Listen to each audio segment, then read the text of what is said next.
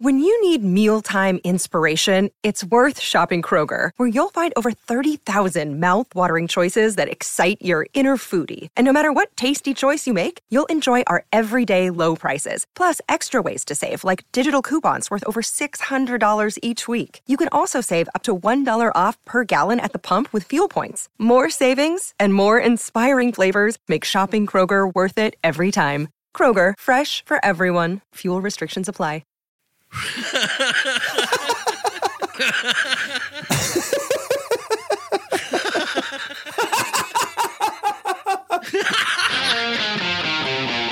Welcome to the premiere episode of ACLC, starring Aaron Camaro of Decibel Geek and yours truly, LC of Cobras and Fire. It's a Rockin' Pod pod crash. What are we talking about? Well, if you want local H, you got it! And if you don't, you're getting it anyway. Enjoy.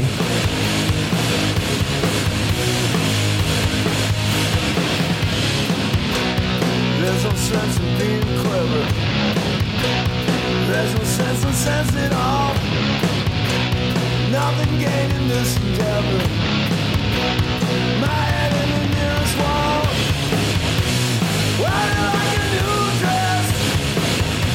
Your lawyer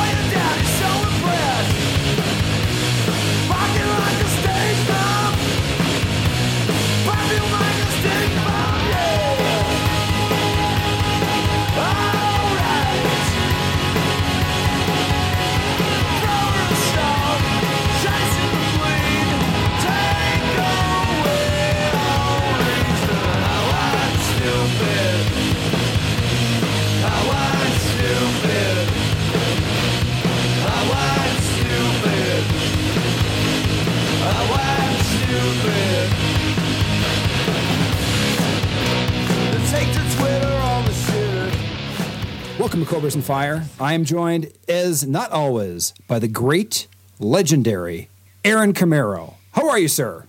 Not always joined by me, but this time you are. And man, we're gonna have some fun today. This is the debut. This is this isn't Cobras and Fire, and it's not the Decibel Geek podcast. This is an awesome new thing. It's ACLC. Cue the bombs. I gotta say, that just came to me. I was like, "This is perfect." The initial, the initials line up. You can see the thunderbolt in between it. I can totally You know? picture it in my mind. Yeah, I mean, I'm like, "This is this was meant to be." There was You lightning I- I and mean, explosions and everything. That's right. And and and if you enjoy today's episode of ACLC, just know you will get one about the same frequency as the Camaro cutout bin. Would you say? Roughly? It's a tall order, I know. So expect another one in five years. Five years. Yeah, five years sounds good. It's like uh, it's like Halley's comet or something. You know, it only comes around every once in a while, but when it does, everybody stops and looks. That's right. And and so we've we've had one other uh, recording together, except not counting the Rockin' Pod, which we'll get into in a little bit. But that was the March Badness. But we had a chaperone. We had Baco as a chaperone. Yeah, that's Right? right. And Czynszak was there too. Mm-hmm. So we've never, but we've never done just the ACLC show. That's right. So- you know, it's like everybody says all that. Camaro, man, he's a flake. Look at Czynszak. He does all the shows, man. He he's on tour half the time. Czynszak, Yeah, podcast right. tour 2021 getting the word out about rockin' pod so chris is on everybody's shows all the time. And everyone says oh yeah that camaro you know he don't want to do shows with nobody you know. But i try. I try to do my best. But today this is special because everybody always thinks you know oh it's camaro and baco and it's chris and loose cannon but that's not the case because today we're No. gonna we're to break out of those preconceived notions of who has to hang out with who. And LC and myself, we're to lay it down. We're to talk about one of my very favorite bands. And if I'm not mistaken, I think I turned you on to this band. If you want, if you want uh, that credit, I'll give it to you. Okay, Does that good. make you I'll feel more it. powerful? Yeah, yeah, it makes you feel good. no. Well, we can go into that in a second, but no. Uh, uh, from back in the day, did I know you in 1990? Did I know you in 1998? I say no. Well, so I say you know- I can't. But Okay, Maybe all in right. spirit. No, that's cool. I didn't know that because nobody talked about Local H, and then I started talking about him on Decibel Geek podcast. Then all of a sudden, here comes LC. Oh man, I love Local H. You're like, mm-hmm. so you'll see if I'm a poser or not. Huh? We're gonna find out today. That's why I'm here. I want to find out if you're a Local H poser or if you're the real deal like me. Can you imagine somebody putting somebody that this is the first time anybody has been put to the test for their local H fandom? But no, that's kind of cool because that's kind of the band Local H is. You know, they these guys aren't megastars. this isn't a band that you know if you stopped an average person on the street and said, "What's your favorite Local H song?" They wouldn't know what the hell you were even talking about. So to the point of that, something really really cool happened to me recently. I was talking to a dude at work. And we got on the subject about music. And of course, then it goes on to the subject about podcasting, which leads to, hey, I do a show called Decibel Geek, you know? And so this guy's like, oh, cool, you know this guy, you've met that guy, you've interviewed these guys, you've interviewed those guys. And then he goes, you know, I grew up in Northern Illinois. And there was this band there, and I already know in my mind who he's talking about, you know. Right. And he's uh, he's like, "Have you ever heard of Local H?" And I laughed. And I was like, fuck yeah, dude. I know all about Local H. Those guys are awesome. And he's like, I went to high school with those dudes. But he was so impressed that I knew Local H that I took it one step further and I pulled out my phone and showed him the video of the time that I interviewed Scott Lucas right here in Nashville. And his mind was blown. I know to him, I'm the coolest dude on, dude on earth. But you got to know that you know this is one of those bands that not everybody knows. So if you know Local H, you're in a very special club. I think so. And I got to tell you, uh, so why don't uh, with that with that kind of as the the start, I want to let you know that we, check the rules on both ends. I think are we allowed even by our contracts with our, our our two separate podcasts to discuss local H? And I looked on it, and there's a clause that says if your co-host interviews Ron Keel four times or greater, then you're allowed to talk about local H for an episode or Ugly Kid Joe. Okay, that sounds good. You're covered. What about me? Am I okay? I think if you're if you if you've been if you've had your podcast for is it a decade now? I was just going to say if your podcast has ever interviewed Vinnie Vincent, then you definitely have a pass to take a little side pod action to talk about local H. So then we're definitely both covered. We got the Keel clause and the Vinnie Yep. Vincent clause. We are good to go. Yeah. It also says if if Ron Keel is not exceeded four, that if it's three interviews or greater with Michael Sweet, you're also in the clear. You guys do play favorites, most definitely. well, and that, that's well done Baco for doing the uh, the interviews. I mean, they're no they're no local H or nothing, but you know, yeah, Baco, Yeah. good job, man. Good job, man. It's it's, it's good. But uh, so, how, do you want to do this? I think that w- should we give a little Well, I think background? I think starting off by uh, telling the world that local H is better than Stryper and Keel is a great way to start. Pri- do you, how do you want to do this? You want to give a primer? So I guess- of, of yeah, what the yeah. hell So I local guess H if- is, maybe fandom. Go ahead. if somebody asked me like who's local H, I guess I would describe them to say, all right, there's this band. It's just two guys. It's a drummer and it's a guy that plays guitar and bass at the same time on the same instrument and also sings all these amazing songs. It's Hold on, hold on. Before you go any further, you're talking about the White Stripes, right? oh yeah, of course. well, because that's because I say that because I can't think. Is there really another band that was just a two-person band? I think It's I think rare. that was the fir- one of the first ones, right? Kind of that are famous. Um, that I ever it- heard of. You know, I remember when I first heard that and like put it through my mind. Like, wait a minute, there's only two of them, so it's drummer, and then the other dude does what? Everything else, Right. And then you listen to the music and you go. How can this be? You know, how can this be one thing? But then you go to the shows and you see them play it and you go, fucking A, you know, local H. Gotta love it. Keep going. I want to slow your roll, but that was I just want to make a point that I think it's one of the first two, per, only two people person rock Yeah. I- that I can think of. I guess this- I'd never seen anything like it before. No, until- I Then never there was White Stripes. When White Stripes came out, I actually said, "Ah, this told like Local H's little uh, bunch of local H ripoffs is what they are. Yeah, that's right. think they're so good with their two member bands, but that's pretty fucking amazing if you think about it. You know, there's bands that have, you know, six to seven members of them that can't even touch local H. And it's two guys. So what I understand is he took his guitar and added, I don't know, he did something mystical and magical to it to where he can play mm-hmm. bass and lead guitar at the same time. And if you didn't know, you wouldn't know. You just say this band is fucking awesome. You'd never think, you know, oh, it's two dudes. And it started out in a town called Zion, Illinois, which is like right pretty much on the Illinois Wisconsin border on the south side of Wisconsin. And they're fucking awesome. I my buddy tried to turn me on to them one time with the uh, what everybody knows as the copacetic song. You know, the one song of local H that they'll play on the radio. I don't know how they do it in Colorado, but here in Nashville we got a local rock station that's like newer rock stuff, and they play the one song. They play it a lot, but they only play the one song, and it makes me mad. Yeah, can, can I jump in there for a Yeah, second? do it.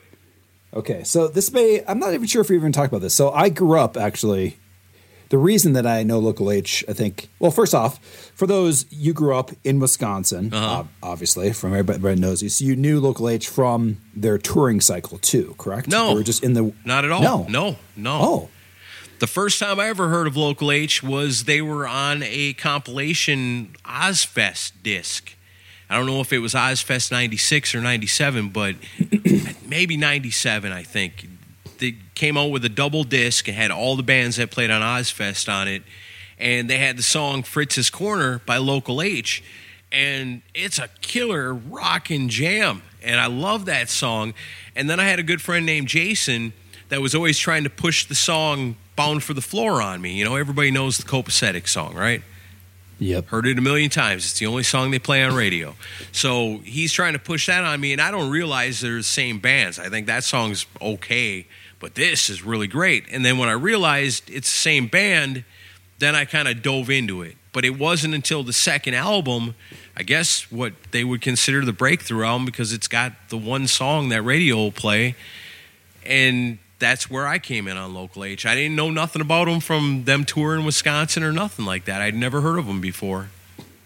Okay, but you've okay. So with that, uh, I'll just hit on it quick too. And, and by the way, the goal of this episode, besides the hearing the vocal stylings of both of us, is to open your mind, man. Yeah. Give local H a chance. Yeah. We're gonna give you we're gonna give you our, our, our top five, you know, snippets of of of each of our top five songs, and to say, listen, copacetic sucks. I hate I hate that song, I know. and I can't think of it's, it's and I terrible can't think, that that's the song they're known for.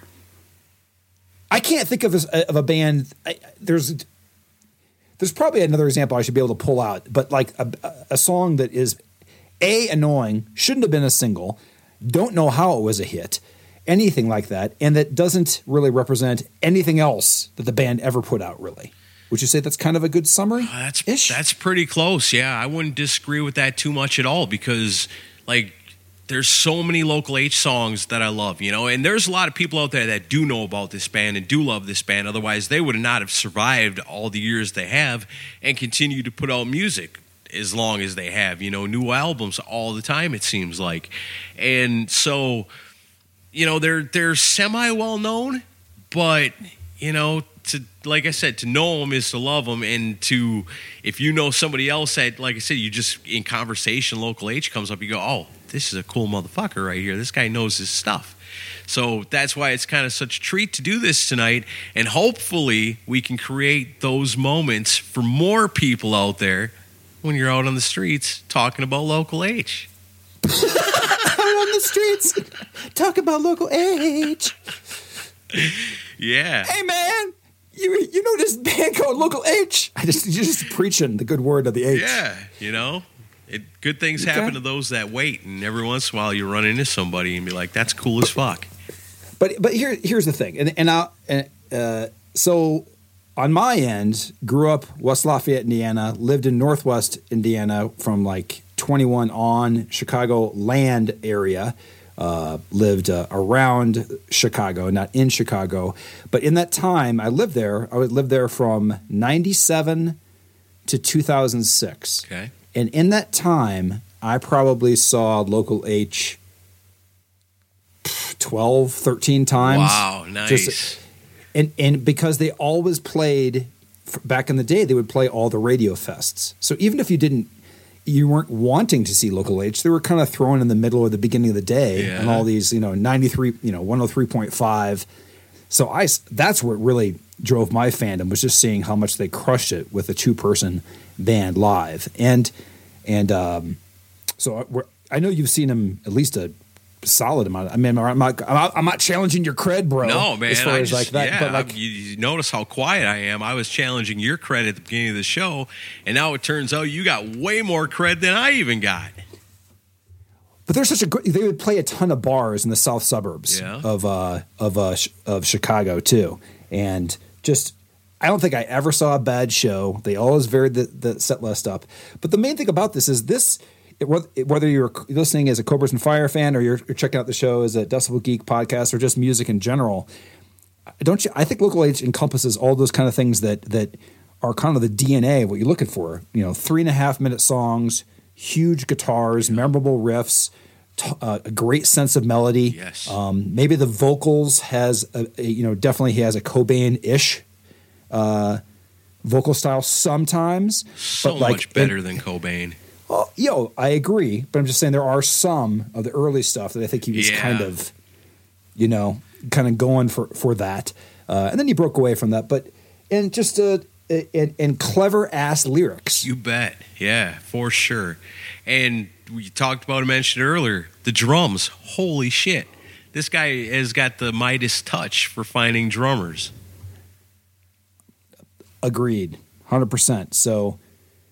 Well, I think we're kind. Of, I don't want to oversell it, but that's the general thing. We- It's a mystery. It's a mystery to me, and it's a mystery to you. I think that they're not. They're not bigger, or at least that people are so put off by them. I think. Well, I'm just glad that Metallica won that contest last year to be able to open for Local H. Oh, I think it was the other way around. Oh,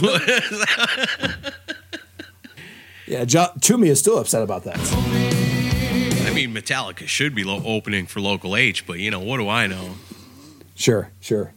But uh, yeah, okay. So live, that's how you got your fandom. Um, how, where do you want to go from here? You want? I guess kinda- you know if we're gonna you know spin some tracks or at least give them a taste. Like I said, you know the very first song I ever heard from them came off of Ozzfest album, and it was a compilation of a bunch of different bands. And when I heard this, I was like, man, this jams and it rocks, and it's still this day one of my very favorite local H songs. This is off the same album that the Bound for the Floor copacetic song that you hear constantly on radio came from. But man, this song blows that one out of the water. So get a little taste of this. It's Local H, Fritz's Corner. I'm not mad, I'm just bored. And everything I do is only because there's nothing much else for me to do. And that includes you. And that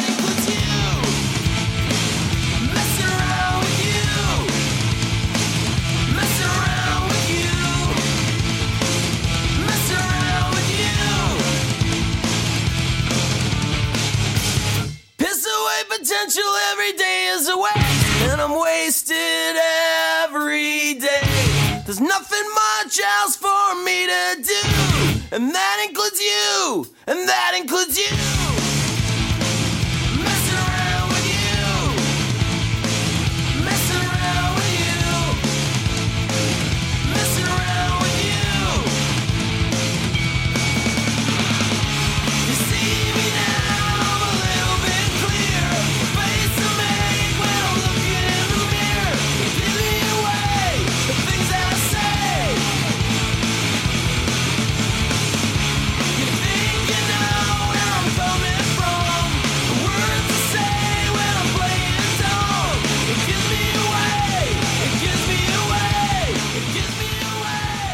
Mean, Fritz's Corner is a fucking jamming tune, you know, and that's a good testament right there to what you get out of this band, and that's that's kind of what I like about them. You know, it's it's hard driving drums, it's great riffage on the guitar, the vocals are powerful, and it's a lot of fun. You know, and these guys, if you've never seen them live, I gotta recommend it because I've, you know, like Luce said, he's seen them live a dozen times at least, and they've been good every single time. I've seen them. My wife became a fan of Local H because of me, because I was like, hey, this band's coming to town. We got to go see them. What is it? Local H. Not impressed, you know. The name Don't Strike Her is something cool, you know. I go, come on, you know, come with me. You probably like it. And now she's a huge fan. She loves the band. And pop quiz, what does local H mean? I asked him about that when I interviewed him because I got to interview him at the Exit Inn in Nashville. My wife and I actually went down there and met him earlier in the day before the show. Dude was so cool. I'm talking about Scott Lucas. We get back there, we're hanging out, we're talking to him, and I said, "Man, you know, I I've never known, you know, it's such a strange name. You know, where did the name come from? It's from two REM songs. As lame as that sounds, Really? It was really hard for me to sit there and go, "Oh, REM songs, cool, dude." You know, because to me, REM's not cool, but apparently at one time REM was very cool to these guys, and so they took two different songs and took like local from the title of one song and H from the title of another song. I don't know. Sounds dumb to me. Boy, that that either I think he's either messing with you or that is the worst name creation story I've ever heard. I can tell you one one that's even worse though, if I may. Worse than local H. Worse than that one was was this is uh, no joke.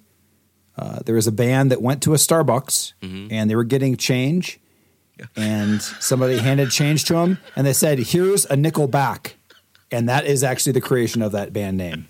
That is not a joke. I know. Go look it up, people. It sounds you know like that? a joke. So, but you guys, uh, you guys on Cobras and Fire are known for talking about bands that are overrated, underrated, and perfectly rated. Do you Yep. think the name Local H is what maybe?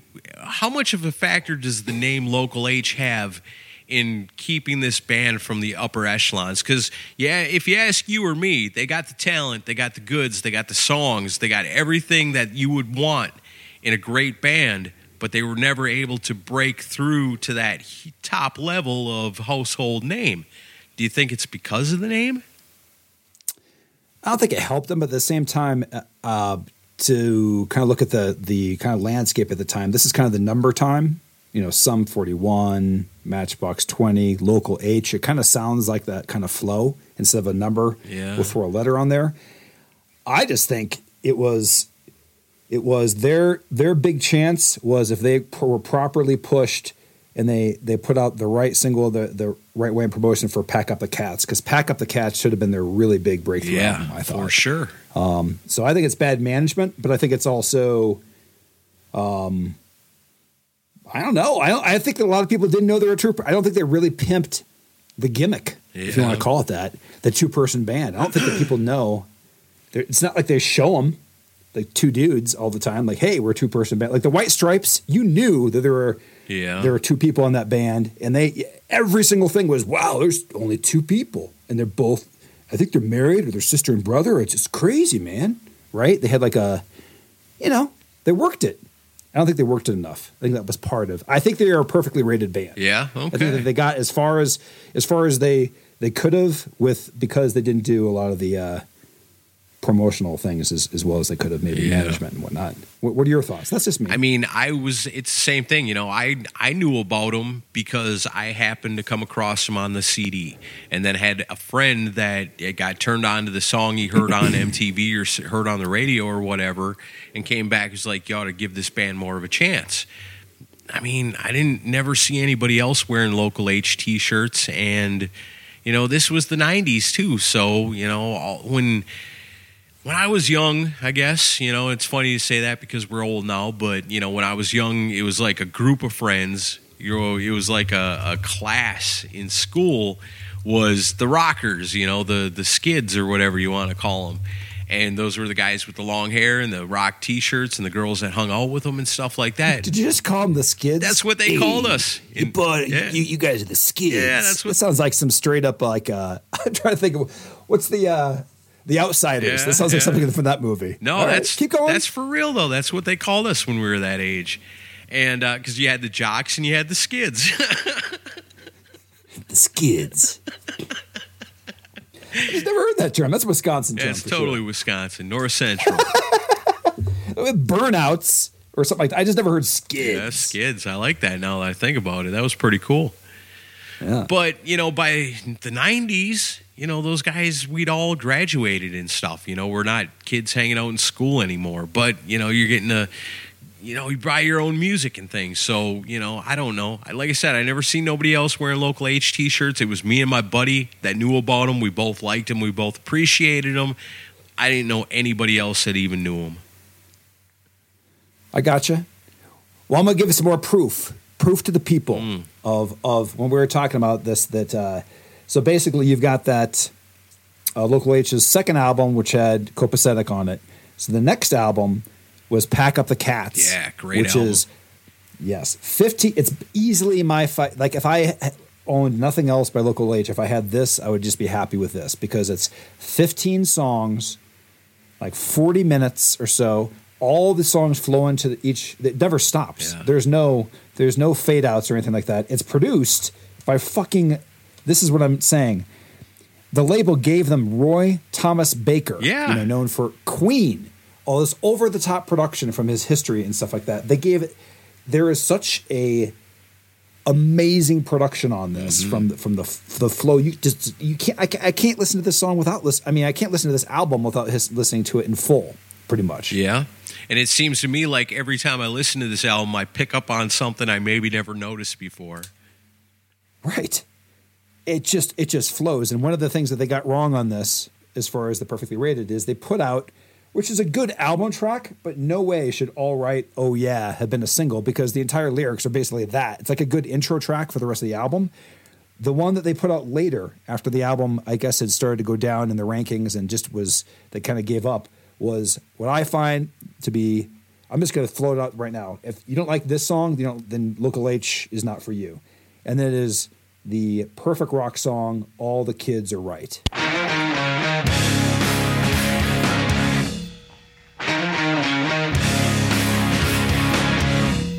You heard that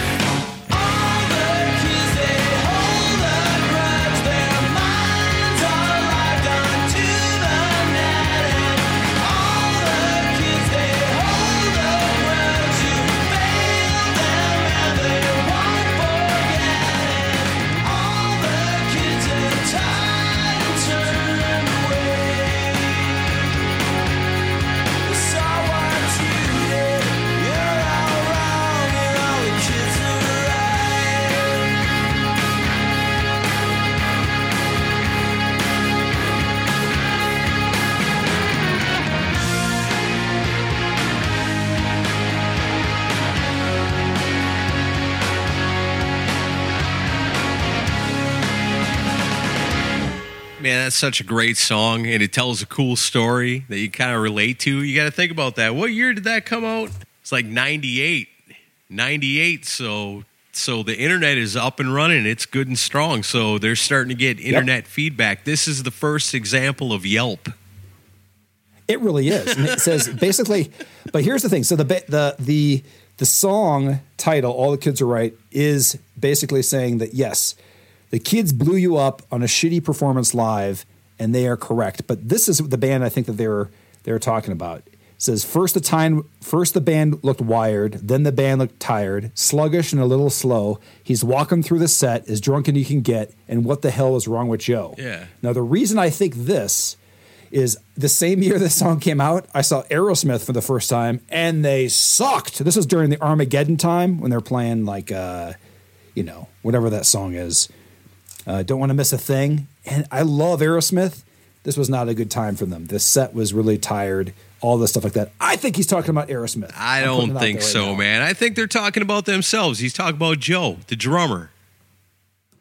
Oh, you're killing Yeah, me. I like my story better. Yeah, Lie to I me. mean, totally Aerosmith. Yeah, definitely.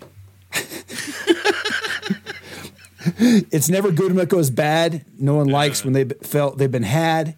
Might be okay, but you won't wear our t-shirts now anymore. Yeah, they're totally a, they're totally singing about themselves.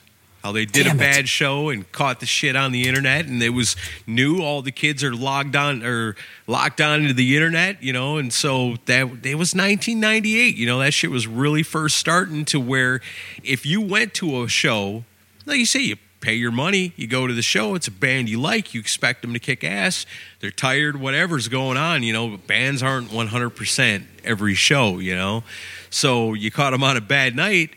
Well, before it was well, too bad, you know. The 80s, 70s, you you didn't get a good concert. You got away with it. What are you gonna do? You know, you ain't gonna get no money back. But in 1998, the fans had recourse. If you let them down, they could get on the internet and they could leave a bad review. They couldn't put a video up yet without crashing the system, but they could. But they could.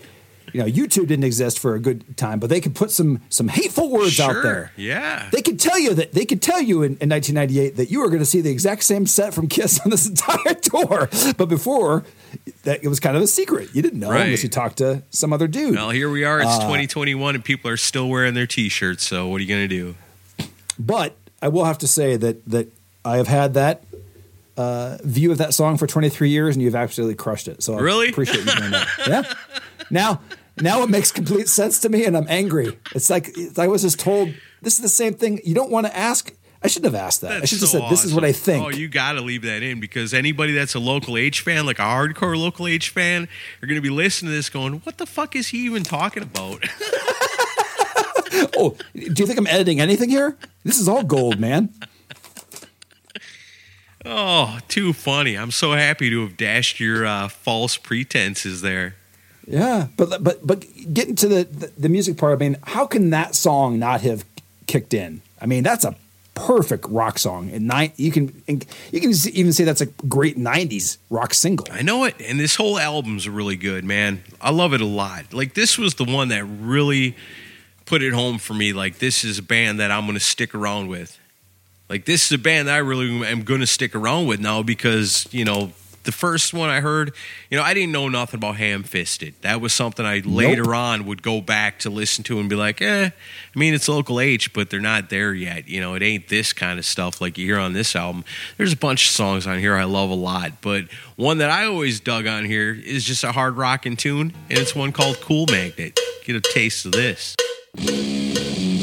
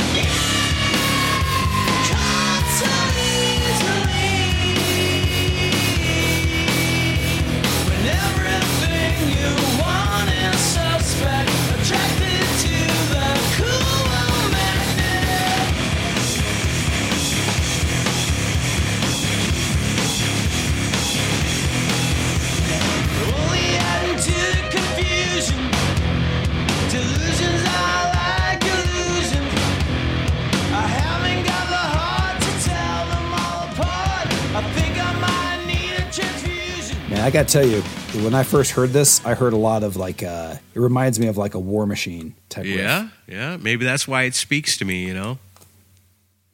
Yeah, and, and I would say too that this is if you if I was to say that you're to take a uh, an entry into Local H, this is the album I say to do. I think this one is is a great a great starting point versus their earlier. But like Ham Fisted, I don't even own. I think so. got you know, I mean, it's it's not bad at all. This is a really great place. Like if you were going to turn somebody on to local H and say, you know, what album should I listen to? You'd I definitely consider this one. Either this or something new. You know, because the stuff they're coming out nowadays is really good. But if you're talking classic local H, man, this is a tough one to top. It's a great album all the way through. Yeah, and I would say too that, that naming the album "Pack Up the Cats" with a bunch of blurry pictures of cats as, as far as that as far as that goes. So that's a perfectly rated decision. Then you've got, um, uh, but even like the lighter songs, like "Fine and Good," Yeah. that's a great, great, just a perfectly written song. Yeah. And you think it's going to go off the rails, and it's actually eh, things are fine and good. Yeah, I like it. Um, Lucky Time that closes the album, just just a solid, solid rock album. Yeah, I But, dig um, it. I like it a lot. You know, and then so local H, I mean, they come out with this and nothing huge happening. You know, they release the Nope. singles, nothing. I don't understand it. You know, and we're talking about 1998. This should have been all over the radio, and I have no idea why it wasn't. But local H has got just enough of a following and can still go tour and survive that they can come back and make another album in 2002. And the name of the album was Here comes the zoo. Yes. And if I could just jump on here for a little bit too, I think that you were right about this. Where local H, and I think still to this day, they're kind of like the the uh, more modern version of Cheap Trick in the area, where they can just tour Chicago, Yeah. Northwest Indiana, and Wisconsin. I think and just keep doing dates. Yeah, I Like think Enuff Z'Nuff falls into that category too. Those guys put out a ton of music over the years and survived without being megastars, just popular enough in the Midwest to keep them going. Yep. And uh, but going back to this this this album when it came because that was kind of a stretch. It was a bit of a stretch. I think this didn't come out until 2001 or two, so it's almost three or four years. And I think they were dropped by. I think they were dropped by their label. I think they Um, lost I think Island. this was the last, this the one. last one. I almost think that they. Oh, yeah, that's right. They did drop off over the last one, and they went to Palm Pictures. I have no idea. But what I do know is you talk about how Roy Thomas Baker produced the last one. These guys have no lack in excellent producers. Oh, the guy from Queen that didn't break us into the mega big time. Let's try the guy from Aerosmith. Jack Douglas produces this one. good with a factoid. Heck man. yeah. I remember. And I remember that, but I forgot. And forgot features and it features one of my very favorite local H songs. Um, this one I think it came out on an EP like the year before, but it's officially released on Here Comes the Zoo. Just another one, just a hard rocking, driving song. Great lyrics, great drums, everything I love about rock and roll. It's local in a tune called Half Life.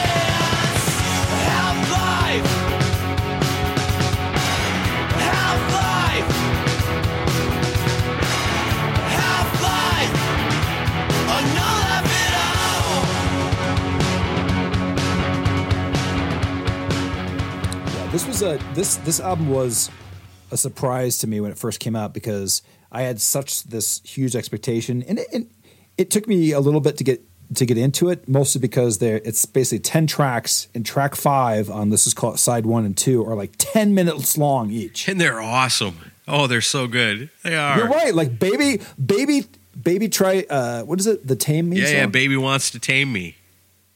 That's fucking awesome. And I remember that they'd had an open. I was telling you all these these rock fests that we go to.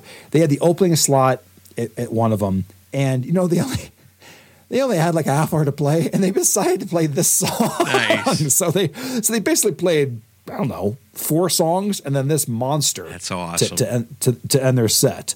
Uh, but it's it, it's it's very rare that a long song will keep you going. But both of these, what are the two? There's Tame Me, and then what's the one? the What would one? you have me do?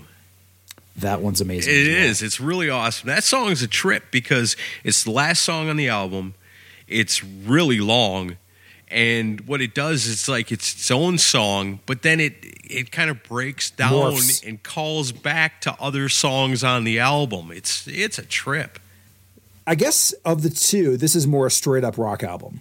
Yes, the between the pack up the cats. I think so, most definitely. Yeah, this one's well. You look at the difference between the producers. The last one, you had the Yep. guy that did Queen album. You know, like I said, every time I hear it, I hear new things I maybe didn't notice before. I've been listening to this album for years.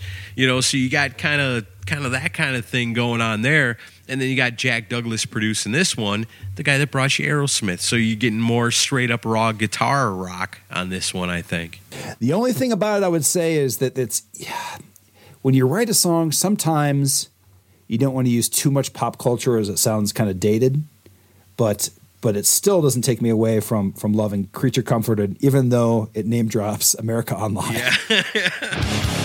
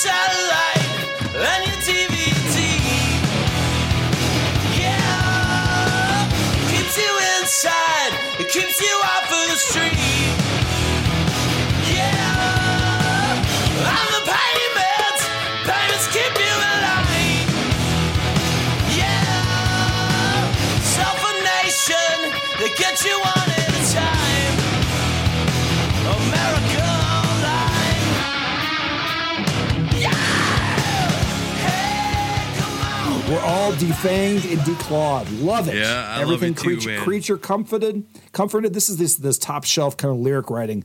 You know, very. uh I don't know. Just best way is it's got a little bit. It's got humor, but it's like angry humor. Right. Yeah, yeah. Just like uh, the song "Rock and Roll Professionals." You know, it's like uh, you can you can almost tell like they have dealt with people. You know, I know when I talked to him, he talked about going on tour with uh, Corrosion of Conformity.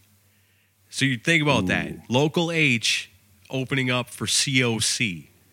That has to be a little rough. You know, and so you got the metalheads that are there to see COC, and you got Local H, which is, you know, so much more than just just metal. You know, and there it is very m- metallic at times. It's very heavy, and it's also very I don't know, man. It's so hard to pin down this band, and I think maybe that's why. You know, they could never say, "Well, what kind of band is this?" You know, all they ever said about them was, "Oh, it's it's post grunge." You know, and I don't know where that ever came from. But what do you call? Can I tell you What one? would you call this? It came- if it wasn't if it wasn't post grunge, what would you call this other than rock?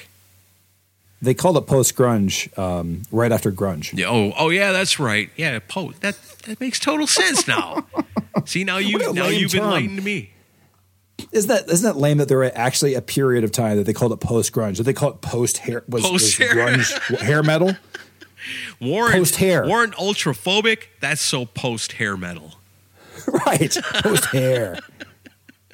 Lame post. I mean, what a what a generic thing to be. I mean, at least you could be new metal or something like Yeah. that. You know, make, make it sound cool. But post, it's like we don't even have a title for you. We're just going to call you. It's after something else. Yeah, because grunge used to be cool, but now you guys, I don't know what the hell we're. I don't even know what the hell to call you guys.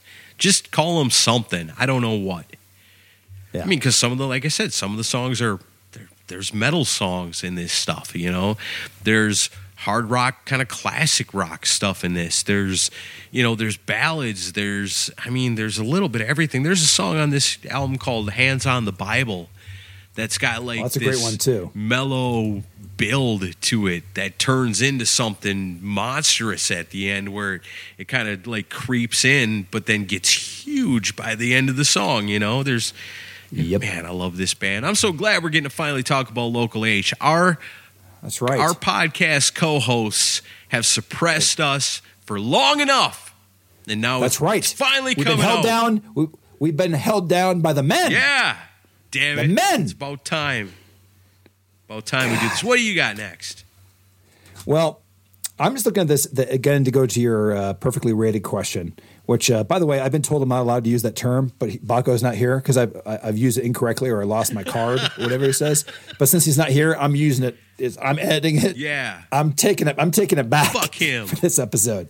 And I can tell you also that the clause is the only way I can use it is if that term is introduced by a guest of the show. which I've already done. So I'm good. I totally, yeah, I did that. Yeah, fuck Baco. He don't know what the hell he's talking about. That's right. We don't need Yeah, those per- guys. Baco, possibly perfectly rated.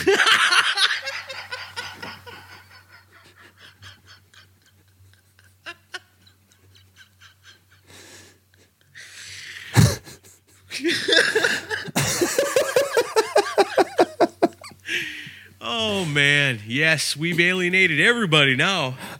The local H But let me fans t- are like, "What? I turned in, tuned into this to listen to some local. What the fuck is this?" Yeah, I, ca I I specifically came here for local H song snippets and facts about a band I already know and, and appreciate.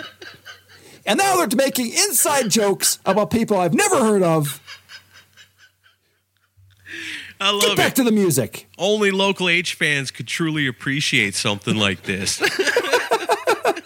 So going back to the perfectly rated, here it is. They had three. They had three. They had three chances with Island Records. Pack up the cats. They put the money in. They said, "See you later." Palm Pictures. I've never heard of I don't them. know what that is, Before. but they obviously got some Apparently- connections. They brought in, you know, Jack Douglas. Yeah, maybe Jack Douglas wasn't get that much action. Maybe at he, that time. Maybe he just it. loved local H and said, "I want to work with this band." That might be true That because that makes comes sense. in later. I can tell you this much: there's a theme here. In my opinion, their best albums is when they actually have a real producer with them, weeding out.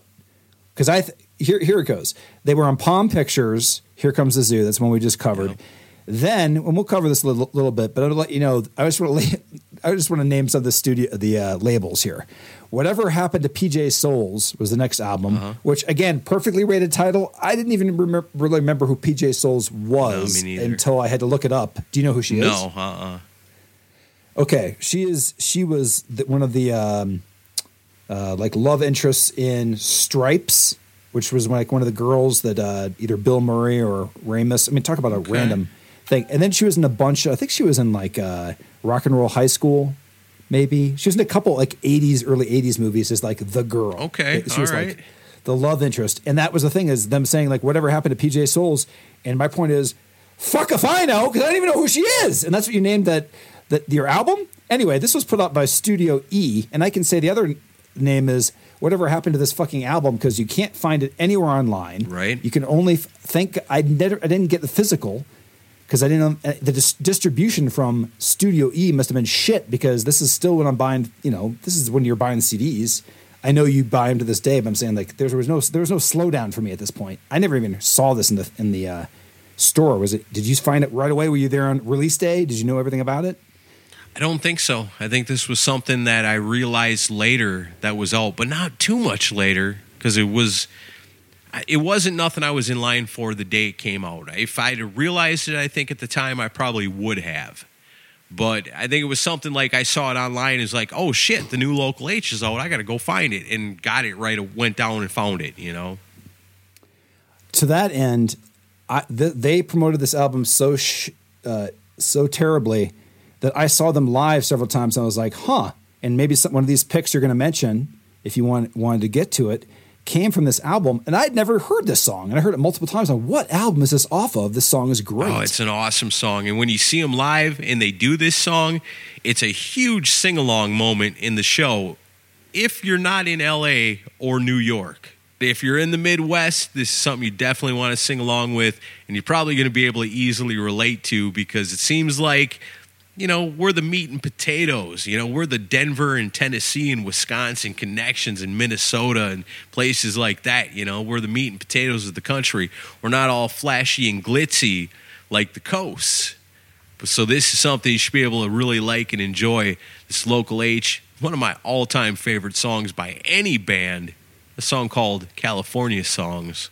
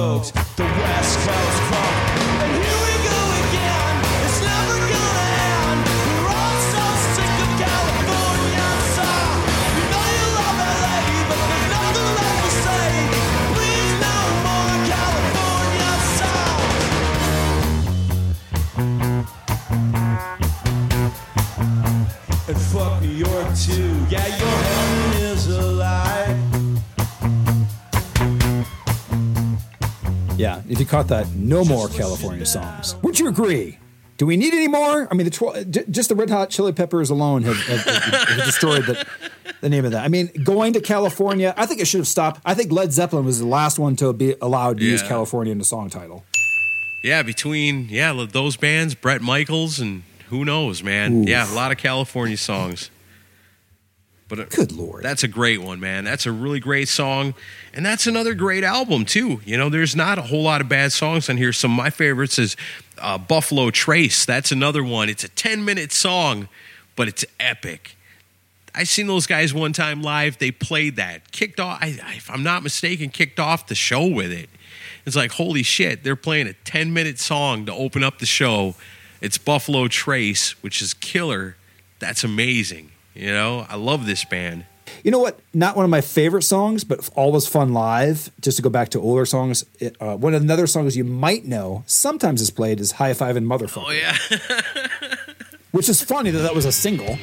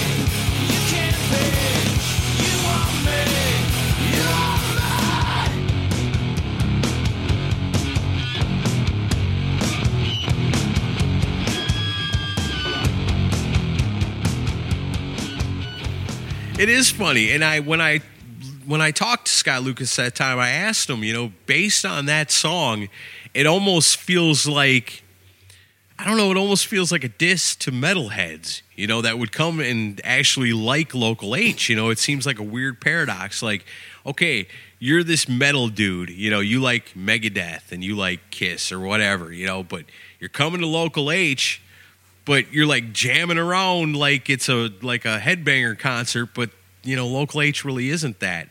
And I asked him, is it weird for me as a metalhead to like local H so much as the way I do? You know, he I don't know he was kind of taken back by it, but you know, it's it is a weird thing. You know, it's like local H on the surface doesn't seem something like me, a Kiss fan, would be huge into. Like Local H is one of my very favorite bands, but my number one favorite band is you know Ace Frehley and Kiss and stuff like that. You know, and so it's a long distance between those two things. Sometimes you would think on the surface, but when it comes right down to it, they're all just great rock bands. You know, you can call it whatever you want. That's why they had to give these guys such dumb label as post grunge because that doesn't even fit that, you know? And so so unique, so different, but yet has that that basic like like you were saying earlier, that basic framework of what somebody who loves Kiss, loves ACDC, loves Zeppelin, you know, loves Rush can find something in local H to love. Agreed. I mean, on the uh, the vinyl version of Pack Up the Cats, they even have a pretty kick ass cover of "It's a Long Way to the Top" if you want to rock and roll. Yeah. So they pull off ACDC quite well. And but going back to this this song here, I disagree. You know what? I'm going to school you on what this song is about yeah? because you already yeah. I never took it that way as as far as being a metalhead. I thought it was like uh, hating the bro dudes and like these older guys that just never like got out of the zone because I mean it says like you know your haircut's atrocious same since 83 your glory days are over and sto- so's your stonewashed jeans which is hilarious right there that's just saying like the, these guys that are uh, you crass fat ass you stupid steroid fuck i bet you even named your grand prize monster truck I mean, that's like, yeah, big old metal dudes. That's like Danzig fans showing up at the local H I think- concert. I think he's I think he's making fun of Bruce Springsteen fans. the glory days are over. Oh yeah, I totally see it now. You've got no taste in music and you really love our band. That's totally a Bruce Springsteen. That's that's a totally Bruce Springsteen fan. Yeah, fuck Bruce Springsteen. You got any favorites off this one? Are you talking about PJ Soles? Yeah. I've yet to hear this album in full. This is one that yeah, this is the one the one where things got weird for me a little bit with with local H two as far as discography because I am a, I am a local H fan in in the sense that I love Here Comes the Zoo, love Up Pack Up the Cats, love a few songs here and there, but they only they were one of the bands that they brought me back in just the last couple years, big Yeah. time. See, so I wasn't totally wrong because you heard me talking about them on Decibel Geek, and we're like, I remember that band. Well, Camaro's been a fan all along. So now, now the balance changes. So you were a fan first. You got to see them when you were young and when they were young, but I, I was a fan all along. Well done, sir. Thank you. I, I can tell you what what did, what was what did keep me going is you know that a band. I'm gonna pick this one. I'm I'm I'm pulling an audible. If a band can make Britney Spears fucking rock, Nice. that is is a testament to it, both a great cover and an amazing band. So let's play what came out right around this zone, 2004 2008 zone, Toxic.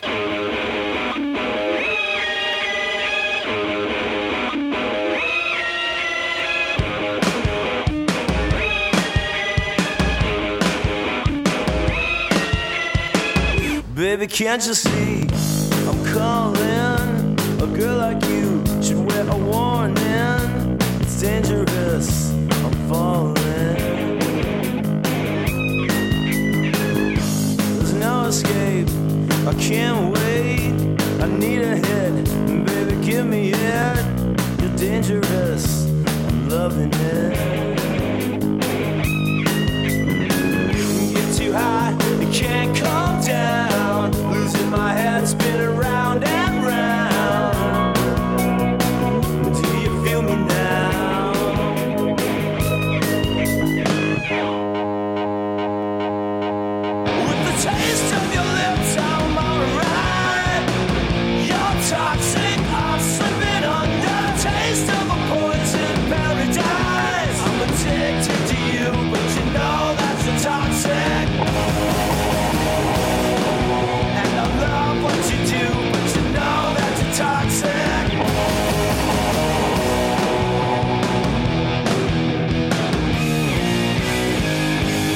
getting late to give you up. I took a sip from a devil's cup. Slowly, it's taking over me. You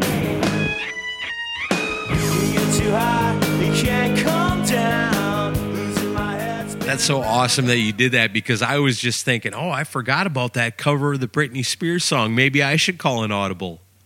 Yeah. Were you? Yeah. See, Yeah, it's- I was totally It's so thinking about good. it. I mean, you're listening to it, you're like, this is a great song. Yeah, it's really awesome. Like I never thought twice about whenever I heard Britney Spears to think, oh, that could be metal. You know, that could be hard rock." And But man, you know, when Local H does it, that's a jamming song, man. And just like California songs, both California songs and their cover of Toxic, first time I ever heard those songs was live. Nice. So this is the one that they kind of uh, has never hit for me. Um, I'm not sure if any songs are off of this, but 12 Angry Months, released by again another weird one, Shout Factory. So their their labels are ones that are basically home video companies that just dabble in music. It seems Oh like. yeah. As But, long as we uh, get rights to the uh, home VHS, we'll put out your album. Pretty much. It's very odd. This one is one that I actually bought on the day that it came out. I was oh. excited for it. I knew it was coming for once, you know, because as you know, as when you're a kid, you you know because you've been reading the metal edges and the hit paraders, and you know when the new albums are coming out.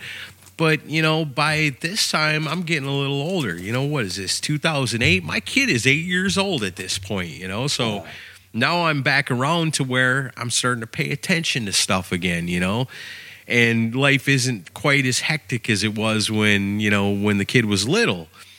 And so this one I knew was coming. I knew the release date, and I knew still in 2008 that you could go to a store and buy a CD on release day. So this is one I actually got, and uh, I dig it. You know, I didn't pick nothing off of it for my my five picks, which is a very difficult thing for me to do. But there isn't really nothing on here I don't like, and then I don't know. As local H standards, it's pretty good. You know, it's not their best, but it's all right. There's some really good songs. Give me here. two. Give me two I should check out. I should go back I would say uh, Machine Shed Wrestling's a really good song, and uh, I don't know, B- BMW Man is pretty good. Uh, the one with Kid is the album opener. That's a good one. Michelle's a good song. There's yeah, there's a lot of good stuff on here. I would just say go buy the fucking album. That's that's my recommendation to you, my friend. Go buy the album. I said two songs. You went. You didn't listen. but anyway, well, and then you made me pick five songs from their entire career to kind of showcase to give people a taste of what they're all about. That's difficult as well. I could have picked something off here. yeah, but you understand. I, I'm I'm also providing content here too, as far as that. So it's a total of ten. It's a it's a combined right. effort. I don't. know. This is not a two and a half hour episode, man. The top ten. mean- when you and Chris pick ten songs from each out, I mean, it's you're there. You got that's an investment. Listen, Yeah, yeah, our right. our fans have short attention spans. We gotta get down to the, right. the nuts. Yeah, this is ACLC after all. You know, you That's got to have the LC portion as well. Yeah, ADHD, ACLC. We gotta get to it. All right, what do you got next? Well, next one I've got is uh, another perfectly rated cover and an album title called Hallelujah. I'm a bum. I'm a bum. I think that's from a movie that was came out way before I was born. It's another pretty good album, man. There's some cool stuff on here. I mean, it's not their best. There's a song on here called "Feed of Fever" that is killer. Do you have the CD in front of you? Uh, not in front of me, but I do have it. They're still in boxes. I have to build racks. Oh. Well, my Yeah. point was I was going to see if you could listen to instructions again and just give me two tracks to check out on this album. I already said Feed of Fever. I'm going to say Here Come Old Laptop. Here Come Old Laptop. It's got some saxophone in it, but if you can get past that, it's a pretty good song. But not not a gateway drug album. Yes, it's more no, of a, more of a I wouldn't recommend that at first. I would think the next album, maybe you might want to say, you want to know about local, you want to know about Local H and how awesome they are. Check out this one. The next album they come out with is in 2015, and this was another one that I knew it was coming. And I was all mm. excited about it. This was the tour I went to go see him and got to actually interview Scott Lucas for Decibel Geek TV. Talk about the album Hey Killer. You know, when you go see Local H live, half of the thrill is watching the drummer. Because there's only two of them on stage, right? So you got Scott Lucas with his guitar standing on one side of the stage. And, you know, normally you go see a band, where's the drum set? Way up in the back, right? That's where the drum set always is because you know you got to have room for the lead singer, you got to have room for the lead guitarist, you got to have room for the bass player, right? Not with Local H. With Local H, you got the drummer sitting right up front to the edge of the stage. You know, so you got mm-hmm. the drummer right there, and you got Scott Lucas with his guitar right there too. So that makes it like a totally unique experience to anything else you've ever seen. So, what I'm saying is, if you are a drummer or you are a fan of watching how drums are expertly played, you got to go see Local H live because the drums are right up in front of the stage. You know, you're right there. So it's like, to me, watching somebody who's really good at playing drums play drums is almost mesmerizing because you're watching them going, holy shit, some of that stuff he's doing doesn't even seem humanly, athletically possible. But he's doing these things, you know? And this Ryan, the, the new guy they got is, well, I say new, but he's been around for years now. He's outstanding, man. Like watching that show where he's just killing it on them drums, it's like you can't look away. It's an amazing thing. No, he's pretty much the opposite of Charlie Watts of the Rolling Stones, who's just tapping his drums the entire Yeah. time. Keep keeping time, doing a fine job, but he, they're just going at it. Yep. Yeah, man, that's that's a really cool, unique thing, a cool aspect to see in Local H live that you'll never see, rarely ever with any other band. The drums are right up front. I love that. So, Hey Killer, agree with everything you said. Um, was their first album to basically there's a thing called Pledge Music before it got corrupt and bankrupt and screwed Oh, yeah. everybody. But this one was funded by Pledge Music. This was the first one that that I was aware, just like you were, that they're kind of, and I think that helped was that whole Pledge Music concept uh, push online. Right, Did that, yeah. Were you aware of it through there? Okay. Um, but no, this is a this is a questionable cover with the guy's face and bad teeth and mustache, and I don't know who he is, but he's That's he's John Kay From Steppenwolf. is that true? I, didn't think know. so. I'm going with it. it's Everything totally. John Kay from Steppenwolf. Yeah. All right. Anyway, uh, but there, yeah. If you want to uh, mention, I, I just tell you, my there is a lot of uh, great tunes on this. This was their Yeah. return to form for me. Yeah, I think this is the best since Zoo- for me, for my ears. This is the best since. Uh, Yeah, it's Zoo. really good. It's I would almost on any given day I could tell you that this is my favorite local H album. You know, Wow. even even up against some of the old ones on certain days, you know, I could say, man, you know, there's not a bad song on it. It's it's heavy at times. There's it, I don't know. It's so good. There's so many good songs on it. The song that always stood out to me is got the most killer riff to it, man. Just hook you in. And when I got to meet him that night before the show, I was telling him, you know, as a, a hard rocker, as a Kiss fan, as a, a fan of Maiden and, you know, Motley Crue and things like that, you know, one song on the new album that really jumped out to me was Gig Bag Road.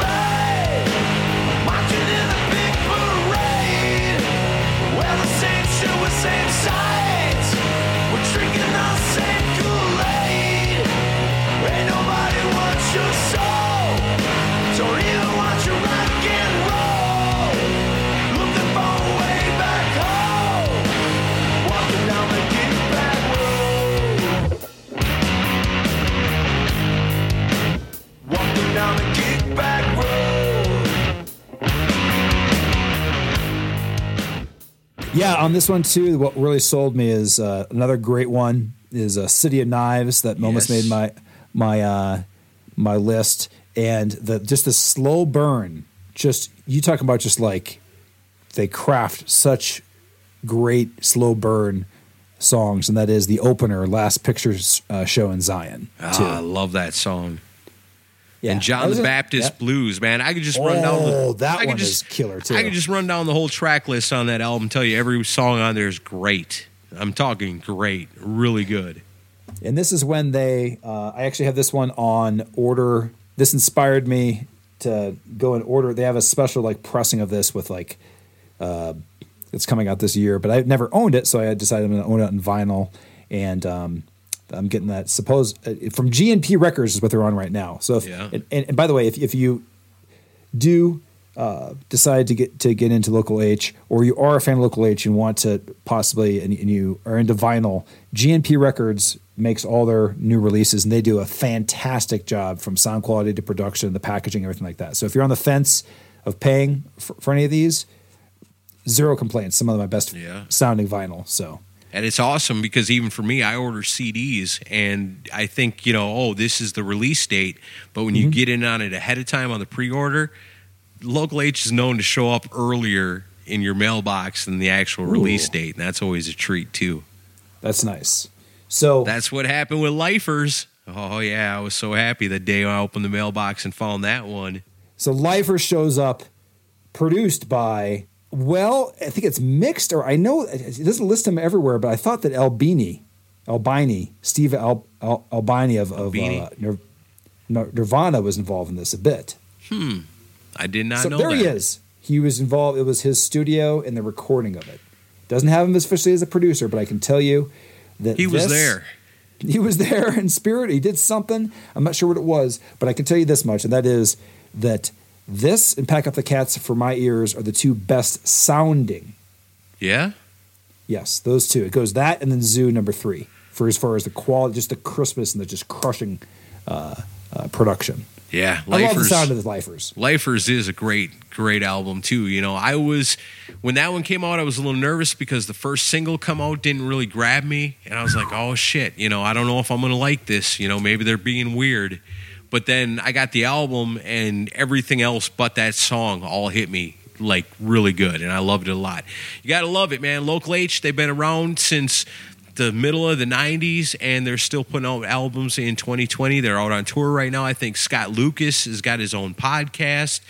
This band has got enough for you. If you want to be a fan of a band this is a band that will give you something worth being a fan over. So they're always coming out with new music live albums they're always on the road with the exception of like last year but i man they, i know they've got shows booked already this is a band that I just can't recommend enough. Most people don't know who Local H is, but if you don't, you're missing something in your life. Trust me. Trust Loose Cannon. We're telling you, this is a band worth checking out. Agreed. And then Lifers, if you want that for a band that's tw- 25 years plus into their career to put out an album this strong, Yeah. to start to finish, great, fantastic. And I'm going to feature a song. Uh, actually, before we play out, and I'm going to feature a song off this album. You want to? Do you want me just to use your Rockin' Pod plug? You're like your your thing you've already pre-recorded. So you can go through Um. Or you yeah, want- sure. You know, I think everybody knows about Rockin' Pod coming up on August 6th through the 8th right here in Nashville, Tennessee. You know, play it. It's the return of Rockin' Pod, August 6th through the 8th in Nashville, Tennessee. Man, what a weekend it's gonna be. Kicking things off on Friday night with a rock and roll party you gotta see to believe. That night, we're gonna see the unveiling of the band Resist and Bite. That's right, featuring former Tesla guitarist Tommy Skeoch. Also, a rare hair set featuring all kinds of special guests. You're never gonna believe who you're gonna see on stage during Rare Hair. A great set by Greg Mangus's Rock United, and also an acoustic set by Ron Keel. And that's just kicking things off for the weekend. The next day, August 7th, at the Hilton Nashville Airport, it's the main event. It's Rockin' Pod 2021. You're going to find podcasters from all over North America doing what they do best, creating magical content on the spot. You can watch it happen. There will be vendors. They're only bringing their rock stuff. If you've got a missing piece of your rock collection, odds are you will find it at Rockin' Pod. Albums, posters, t-shirts, and other hard to find rock memorabilia all available to you at Rockin' Pod. You like to hang out with rock stars? You want to ask them the important questions? You want to get your autographs? Well, no better place than Rockin' Pod. Making appearances that day, Billy Sheehan, Loose Cannon, Carmine Appice, Vinny Appice, Baco, Mark Goodman, Rikki Rachtman, Matt Pinfield, Ron Keel, Don Jamieson, Craig Gass, Pamela Des Barres, Roxy Blue, Tora Tora, Tony Harnell, Ace Von Johnson, Resist and Bite, famous producer Toby Wright, Jason Bieler from Saigon Kick, Paul Taylor from Winger, and so much more. Come hang out with your favorite rockers and your favorite podcasts, like Cobras and Fire. They're going to be there. You can meet Baco and Loose Cannon in person. Get your autographs, get your jerk socks, and your chony wipes. The only place to do it is Rockin' Pod. What a weekend! All that and a whole lot more August 6th through the 8th, Nashville, Tennessee, Hilton Nashville Airport. It's Rockin' Pod. You gotta be there if you're a rock fan. We want to see you party with us and Cobras and Fire. Brought to you by Encaptia, Brad Lee Entertainment, and Pantheon. Get all the information at rockinpod.com.